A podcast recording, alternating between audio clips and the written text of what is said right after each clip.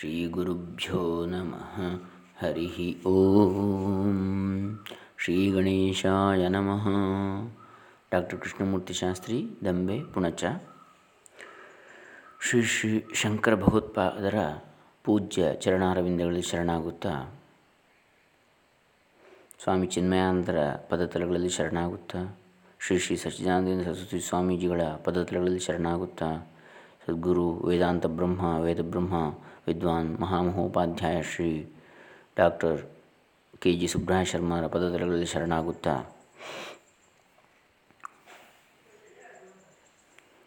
ಶಂಕರಾಚಾರ್ಯ ಕೃತಿಯಾದ ಗುರುಪಾದುಕಾ ಸ್ತೋತ್ರಂ. ಇದನ್ನು ಆದಿಶಂಕರರ ಪ್ರಕ್ರಿಯೆಗಳಲ್ಲಿ ಒಂದಾದಂತಹ ಇದನ್ನು ಸ್ವಾಮಿ ಚಿನ್ಮಯಾನಂದರ ಒಂದು ದಿವ್ಯ ಮಾರ್ಗದರ್ಶನದಲ್ಲಿ ಸ್ವಾಮಿ ಬ್ರಹ್ಮಾನಂದರು ನೀಡಿರುವ ವ್ಯಾಖ್ಯಾನದ ಪ್ರಕಾರ ವಿಸ್ತಾರವಾಗಿ ನೋಡೋಣ. ಗುರುಪಾದುಕಾ ಸ್ತೋತ್ರಂ. ಅದರಲ್ಲಿ ಮೊದಲನೇ ಸ್ತೋತ್ರ, ಮೊದಲನೇ ಶ್ಲೋಕ. ಸ್ತೋತ್ರ ಅಂತ ಹೇಳಿದರೆ ಪೂರ್ತಿ, ಒಂದು ರಚನೆ, ಅದಕ್ಕೆ ಸ್ತೋತ್ರ ಅಂತೇಳಿ ಶ್ಲೋಕ ಅಂದರೆ ಅದರಲ್ಲಿ ಒಂದು ಒಂದು ಪದ್ಯ, ಒಂದು ಚರಣ ಅಂತ ಹೇಳ್ತಾರೆ. ಅದು ಚರಣ ಅಂದರೆ ಒಂದು ಪಾದ, ಇದು ಒಂದು ಪ್ಯಾರಾಗ್ರಾಫ್, ಒಂದು ಪದ್ಯ, ನಾಲ್ಕು ಚರಣಗಳದ್ದು.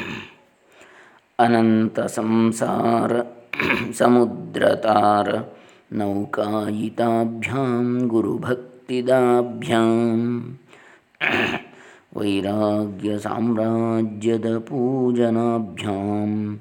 ನಮೋ ನಮಃ ಶ್ರೀ ಗುರುಪಾದುಕಾಭ್ಯಾಂ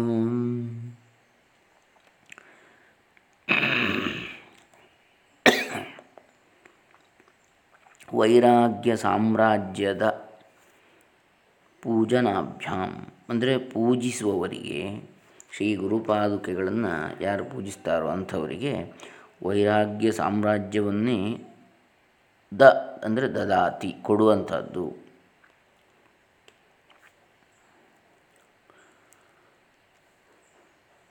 ಆಮೇಲೆ ಗುರುಭಕ್ತಿದಾಭ್ಯಾಂ.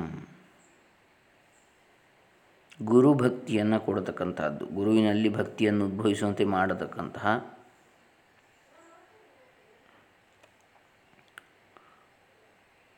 ಆಮೇಲೆ ಅನಂತ ಸಂಸಾರ, ಸಮುದ್ರ ತಾರ ನೌಕಾಯಿತಾಭ್ಯಾಮ್ ಅಂದರೆ ಈ ಅಪಾರವಾಗಿರುವ ಪಾರ ಅಂದರೆ ದಡ, ದಡವಿಲ್ಲದೇ ಇರತಕ್ಕಂತಹ ಅಪಾರವಾದ ಅನಂತ ಅಂದರೆ ಅಂತ್ಯವಿಲ್ಲದೇ ಇರತಕ್ಕಂತಹ ಸಂಸಾರ ಸಮುದ್ರವನ್ನು, ಭವಸಾಗರವನ್ನು ದಾಟಲು ಸಮುದ್ರ ತಾರ ಅಂದರೆ ತರಣ ಮಾಡಲಿಕ್ಕೆ ನೌಕಾಯಿತಾಭ್ಯಾಂ ನೌಕೆಯಂತೆ ಇರತಕ್ಕಂತಹ, ಅದನ್ನು ದಾಟಿಸಲಿಕ್ಕೆ ಹಡಗಿನಂತೆ ಇರತಕ್ಕಂತಹ ಸಮುದ್ರ, ಈ ಭವಸಾಗರವನ್ನು, ಭವಸಮುದ್ರವನ್ನು, ಸಂಸಾರ ಸಾಗರವನ್ನು ದಾಟಲಿಕ್ಕೆ ಹಡಗಿನಂತೆ ಇರತಕ್ಕಂತಹ ಶ್ರೀ ಗುರುಪಾದುಕಾಭ್ಯಾಂ ನಮೋ ನಮಃ. ಶ್ರೀ ಗುರುಗಳ ಸದ್ಗುರುಗಳ ಪಾದುಕೆಗಳಿಗೆ ನನ್ನ ನಮಸ್ಕಾರಗಳು, ಪ್ರತಿ ನಮಸ್ಕಾರಗಳು ಅಂತೇಳಿ ಹೇಳ್ತಾ ಇದ್ದಾರೆ.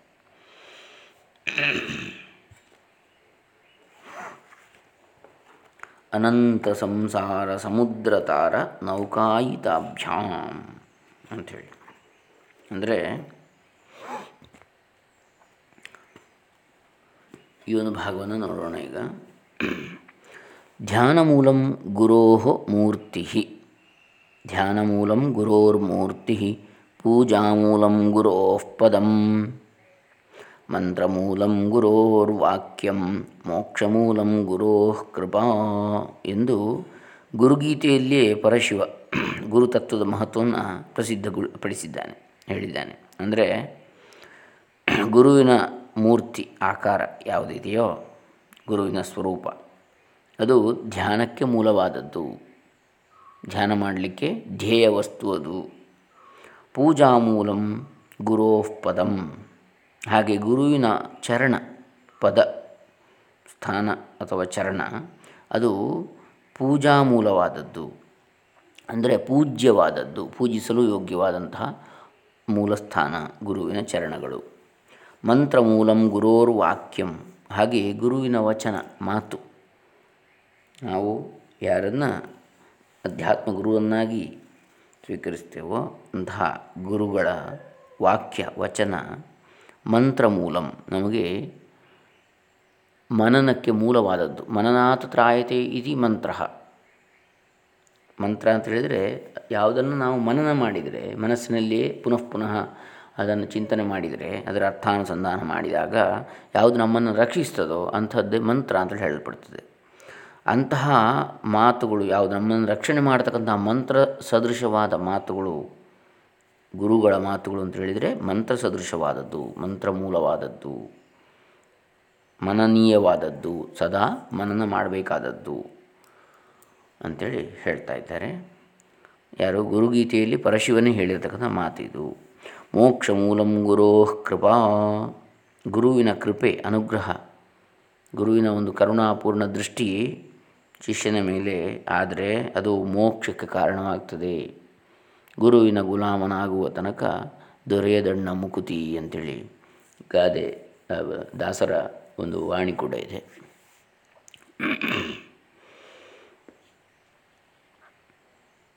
ಹೀಗೆ ಪರಶಿವನೇ ಗುರುತತ್ವದ ಮಹತ್ವವನ್ನು ಇದರಲ್ಲಿ ಹೇಳ್ತಾನೆ. ಈಗ ಒಂದು ದೃಷ್ಟಾಂತ. ಒಂದು ಕಾಡಿತ್ತು. ಬೇಟೆಗಾಗಿ ಒಬ್ಬ ರಾಜ ಸೈನ್ಯ ಸಮೇತ ಹೋದವ. ಒಬ್ಬಂಟಿಗನಾಗಿ ಒಂದು ಹುಲಿಯನ್ನು ಬೆನ್ನಟ್ಟಿಕೊಂಡು ಹೋಗ್ತಾನೆ. ಅವನ ಸೈನ್ಯ ಬಿಟ್ಟು ಹೋಯಿತು ಅವನಿಗೆ, ಅವನಿಂದ. ಅವನು ಹುಲಿಯನ್ನು ಬೆನ್ನಟ್ಟಿಕೊಂಡು ಹೋಗ್ತಾ ಹೋಗ್ತಾ ತನ್ನ ಪರಿವಾರದವರನ್ನು ಅಗಲಿ ಬಹುದೂರ ಹೋಗ್ತಾನೆ. ಆ ಹುಲಿ ಬಹಳ ದೂರ ಓಡಿಕೊಂಡು ಹೋಯಿತು. ರಾಜ ಹುಲಿಯನ್ನಂತೂ ಹಿಡಿಯಲಿಲ್ಲ, ಅದು ತಪ್ಪಿಸಿಕೊಂಡಿದ್ದಾಯಿತು. ಮಧ್ಯಾಹ್ನದ ಬಿಸಿಲು, ರಾಜ ಒಬ್ಬಂಟಿಗನಾಗಿ ಕಾಡಿನಲ್ಲಿ ಬಹಳ ದೂರ ಬಂದುಬಿಟ್ಟಿದ್ದಾನೆ. ಸಾಕಷ್ಟು ಸೋತು ಹೋಗಿದ್ದಾನೆ, ಆಯಾಸ ಹೊಂದಿದ್ದಾನೆ. ಶ್ರಾಂತನಾಗಿದ್ದಾನೆ. ಆದ್ದರಿಂದ ವಿಶ್ರಾಂತಿಗಾಗಿ ಶಾಂತತೆಯನ್ನು ಕಳ್ಕೊಳ್ಳಿಕ್ಕಾಗಿ ವಿರಹಿತತೆ. ಶಾಂತಿಂ ಶಾಂತಿಯನ್ನು ಶಾಂತಿಯಿಂದ ವಿರಹಿಯಾಗಲಿಕ್ಕೆ, ಅಂದರೆ ಶಾಂತತೆಯನ್ನು ಬಿಟ್ಟು ತನ್ನಿಂದ ತ ಆ ಆಯಾಸವನ್ನು ಕಳ್ಕೊಳ್ಳಿಕ್ಕಾಗಿ, ವಿಶ್ರಾಂತಿಗಾಗಿ ಒಂದು ದೊಡ್ಡ ಆಲದ ಮರದ ಕೆಳಗೆ ಮಲಗಿದೆ. ಆ ಮರದ ಬುಡದಲ್ಲಿ ಋಷಿಗಳಿಬ್ಬರು ಸಂವಾದದಲ್ಲಿ ತೊಡಗಿದರು.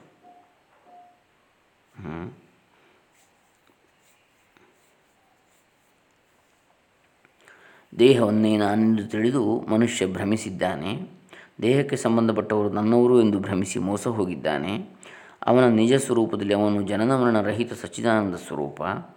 ಈ ಅರಿವಿಲ್ಲದೆ ದೇಹಕ್ಕೆ ಅಂಟಿಕೊಂಡು ತಾನು ಜನಿಸಿದ್ದೇನೆ. ತಾನು ಹುಡುಗ, ತಾನು ಹುಡುಗಿ, ತಾನು ಬಿಳಿ, ಕಪ್ಪು ನಾನು ಯಾಕೆ ಹುಟ್ಟಿದೆ, ಜೀವನದ ಉದ್ದೇಶ ಏನು? ಇಂತಿ ಪರಿಯಲ್ಲಿ ಚಿಂತಿಸುತ್ತಾ ಇರ್ತಾನೆ. ದೇಹಕ್ಕೆ ನಾವು ಅಂಟಿಕೊಳ್ಳಬಾರದಿತ್ತು.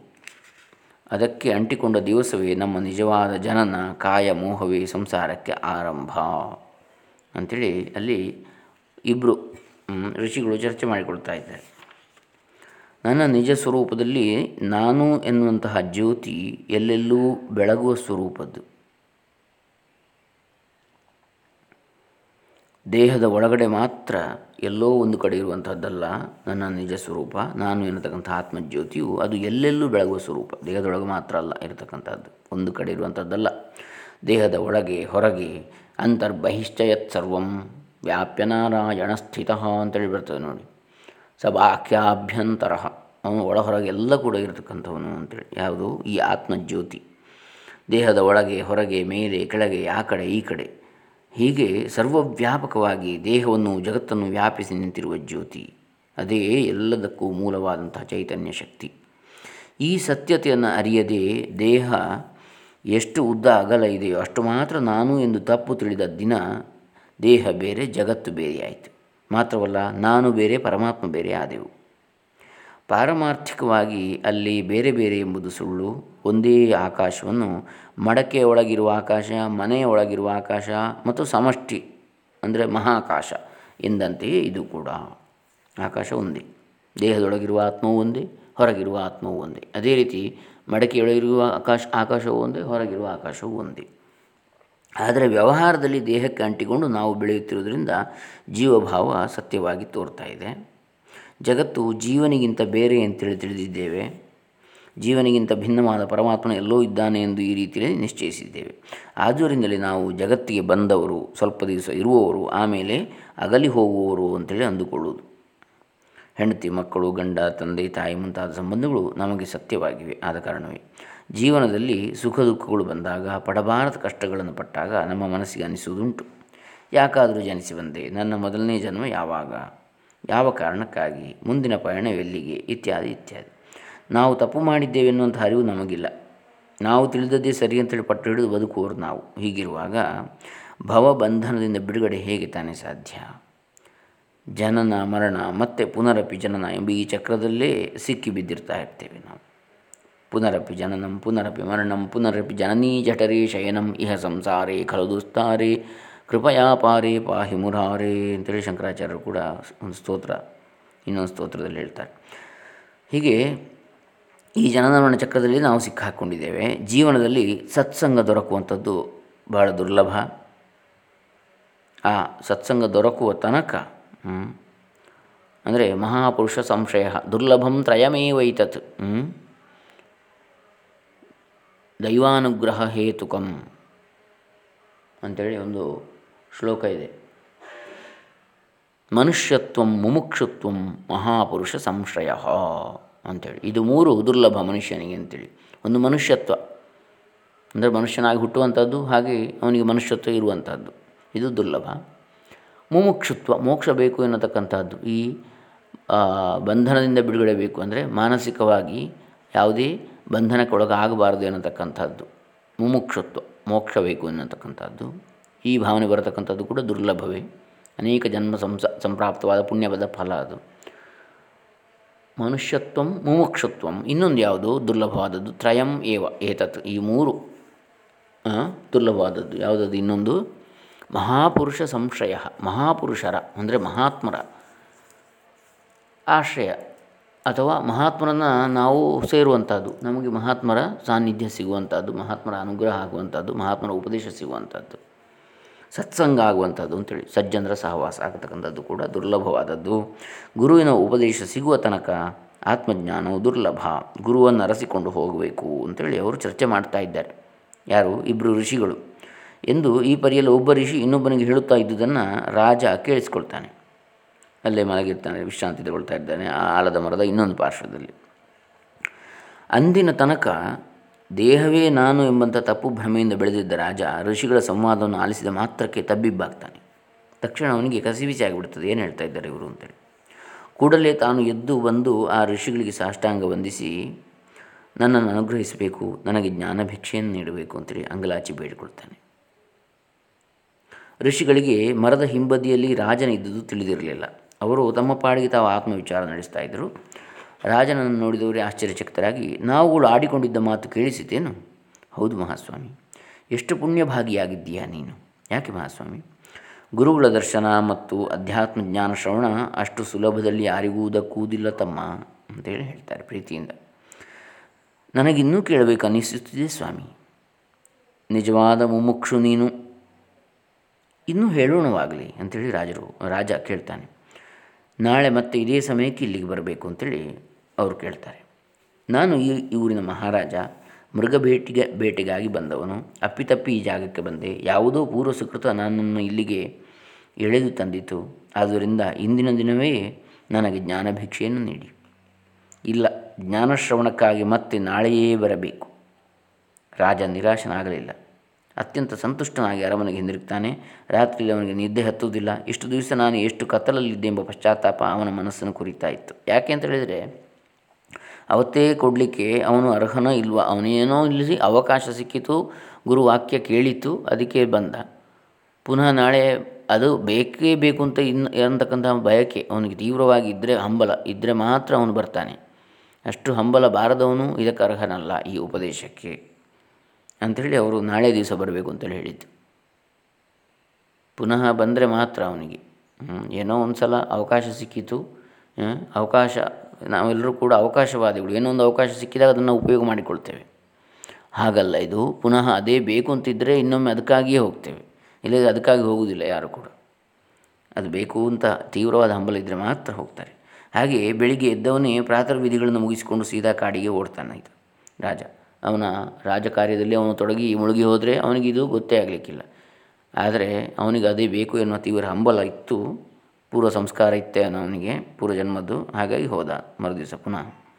ಆ ಋಷಿಗಳಿಗೆ ದೀರ್ಘದಂಡ ಪ್ರಣಾಮ ಮಾಡಿ ಜ್ಞಾನಭಿಕ್ಷೆಯನ್ನು ನೀಡಿ ಅಂತೇಳಿ ಕೇಳ್ಕೊಳ್ತಾನೆ. ಗುರುಗಳು ಶಿಷ್ಯನ ಜ್ಞಾನ ತೃಷಿಯನ್ನು ಗುರುತಿಸ್ತಾರೆ ನೋಡಿ, ಜ್ಞಾನದ ಹಸಿವಿದೆ ಅವನಿಗೆ ನಿಜವಾಗಿಯೂ ಅಂತೇಳಿ ಗೊತ್ತಾಗ್ತದೆ.